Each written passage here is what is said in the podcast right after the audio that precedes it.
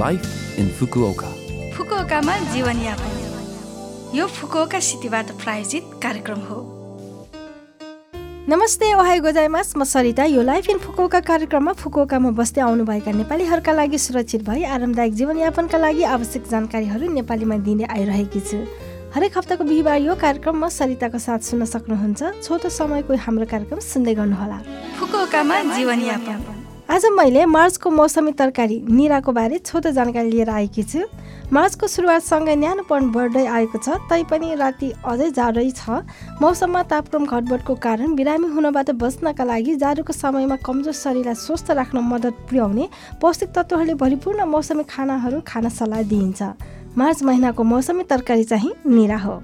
निरामा पाइने विशेष किसिमको सुगन्धित तत्त्व एलिसिनले भिटामिन बी वानको अवशोषण दर बढाउनुको साथै चिनीलाई ऊर्जामा परिणत गर्दछ।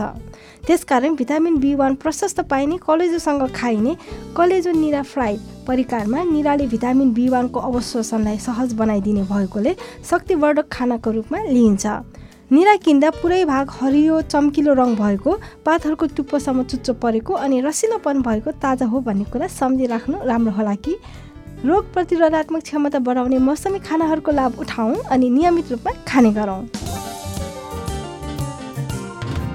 फुकुओकामा जीवनयापन। आज पनि फुकुओका सहरबाट जारी केही सूचनाहरू लिएर आएकी छु र पहिलो सूचना रहेको छ भिडभाडबाट बची बसाइ सराईको प्रक्रिया चाल्ने बारे। मार्च र अप्रिलमा बसाइ सराई धेरै हुने भई वार्ड अफिसको काउन्टरमा भिड हुने समय हो। विशेष गरी मार्च बिसदेखि अप्रिल दससम्म दुई तिन घन्टा कुर्नुपर्ने जतिको भिड हुने भएकोले सकेसम्म यस अवधिमा कार्यालय भ्रमण नगरिदिनुहोला। सप्ताहका दिनहरूमा व्यस्त भई बसाइ सराईको सूचना दर्ता गर्न जान असमर्थ हुनुहुने महानुभावहरूले विदाका दिनमा बसाइ सराईको प्रक्रिया गर्न सकिने गरी मार्च छब्बिस र अप्रिल दुईको आइतबार प्रत्येक वार्ड कार्यालय र शाखा कार्यालयका काउन्टरहरू अस्थायी रूपमा खोलिनेछन्। बिहान दस बजेदेखि दिउँसो दुई बजेसम्म बसाइ सराईको सूचना वा बसाइ सराई सम्बन्धित सूचना दर्ताहरू स्वीकार गर्दछौँ। फुकोका सहरभन्दा बसाइ सराई गर्दै हुनुहुन्छ भने वार्ड अफिसमा नगइकन पनि हुलाक मार्फत वा माई नम्बर कार्ड हुनेहरूले अनलाइनबाट सूचना दर्ता गर्न सक्नुहुन्छ। यदि फुकुओका सहरभित्र बसाइ सराई हुनुहुन्छ भने बसाइ सराई सूचना दर्ता गर्न आवश्यक छैन तर नयाँ ठेगानामा बस्न थाल्नु भएदेखि आफू सर्नु भएको वार्ड अफिसमा बसाइ सराई सूचना बुझाउनुपर्छ।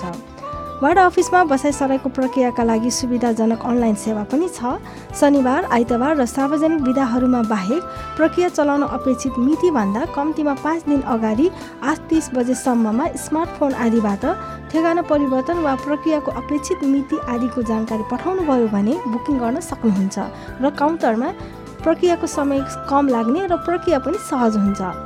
नबुझेको कुरा भएमा टेलिफोन अनुवादक हटलाइन प्रयोग गरेर वार्ड कार्यालयमा सोध्न सक्नुहुन्छ।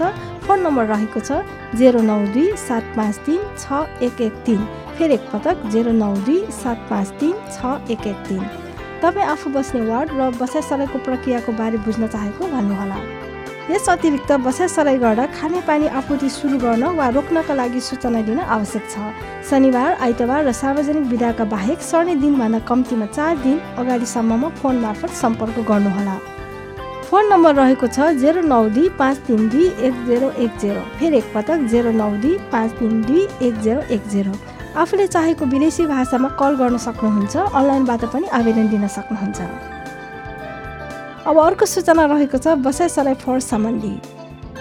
वसन्त ऋतुमा स्थान परिवर्तनको कारण फर्निचर र घरेलु उपकरण जस्ता ठुला आकारको फोहोर बढ्ने समय हो। यस पटक ठुला आकारको फोहोर रिसेप्सन सेन्टरमा आवेदन दिने तरिका सम्बन्धी जानकारी दिन गइरहेकी छु। फोन इन्टरनेट वा फुकोका सिटीको लाइन मार्फत अग्रिम आवेदन दिई कन्भिनियन्स स्टोर आदिमा प्रशोधन टिकट खरिद गर्नुहोला।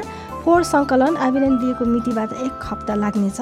सङ्कलनको दिनमा बिहान आठ तिस बजेसम्म तोकिएको ठाउँमा राख्नुहोला। ठुलो आकारको फोहोर रिसेप्सन सेन्टरको फोन नम्बर रहेको छ जेरो नौ दुई सात तिन एक एक एक पाँच तिन। फेरि एकपटक जेरो नौ दुई सात तिन एक एक एक पाँच तिन। इन्टरनेट वा लाइन मार्फत चौबिस घन्टा जहिले पनि आवेदन दिन सकिने भएकोले सुविधाजनक छ। TV fridge freezer washing machine कपडा ड्रायर र एयर कन्डिसनरहरूको हकमा घरायसी सामान प्रशोधन कानुन बमोजिम फोहोर फाल्ने विधि तोकिएको छ। नयाँ जडान गर्ने बेला लगिदिनुहुन्छ कि भनेर खरिद गर्नुभएको पसल वा नजिकैको यामाला डेङ्कीमा अनुरोध गर्नुहोला। रिसाइकल शुल्क सङ्कलन र यातायात शुल्क भने तिर्नुपर्छ। यो फुकुवाका सहरबाट जारी सूचना थियो। यो हप्ताको लाइफ इन्फोकोका कार्यक्रम तपाईँहरूलाई कस्तो लाग्यो? लभ एफएमको होम पेजमा गएर लाइफ इन्फोकोका नेपाली भनी खोजी पोडकास्टबाट यो कार्यक्रम सुन्न सक्नुहुन्छ। ब्लगबाट पनि तपाईँले जानकारी लिन सक्नुहुन्छ। हामीलाई मेसेज पनि पठाउन सक्नुहुन्छ। हाम्रो इमेल ठेगाना छ seven six one at the rate love FM dot co dot JP आज कार्टुन स्कुलको गोरु झालेमेले गीत तपाईँहरू सबैको लागि राख्दै बिरा हुन चाहन्छु। तपाईँहरूको दिन शुभ रहोस्। नमस्ते!